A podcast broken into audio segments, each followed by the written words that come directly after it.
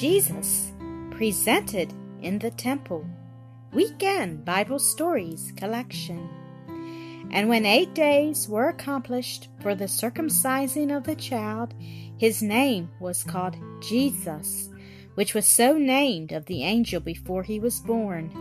And when the days according to the law of Moses were accomplished, Joseph and Mary brought the child Jesus to Jerusalem to present him to the Lord, and to offer a sacrifice according to the law of the Lord, a pair of turtle doves or two young pigeons.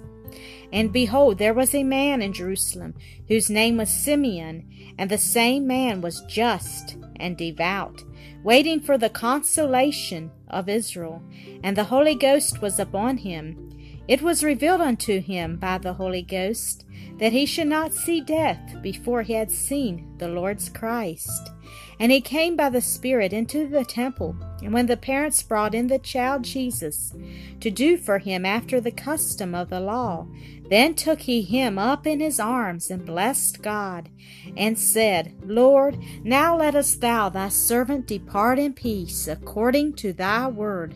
For mine eyes have seen thy salvation, which thou hast prepared before the face of all people a light to lighten the Gentiles, and the glory of thy people Israel.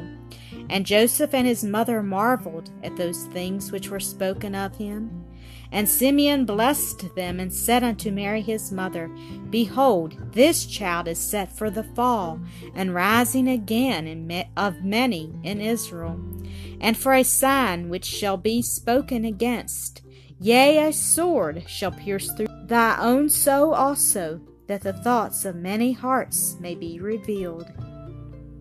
There was a prophetess, Anna, who was of a great age, and a widow of about eighty four years, who departed not from the temple, but served God in fastings and prayers night and day. And she coming in that instant gave thanks likewise unto the Lord, and spake of him to all them that looked for redemption in Jerusalem. Thank you for listening to another episode of AcreSoft Story Classic.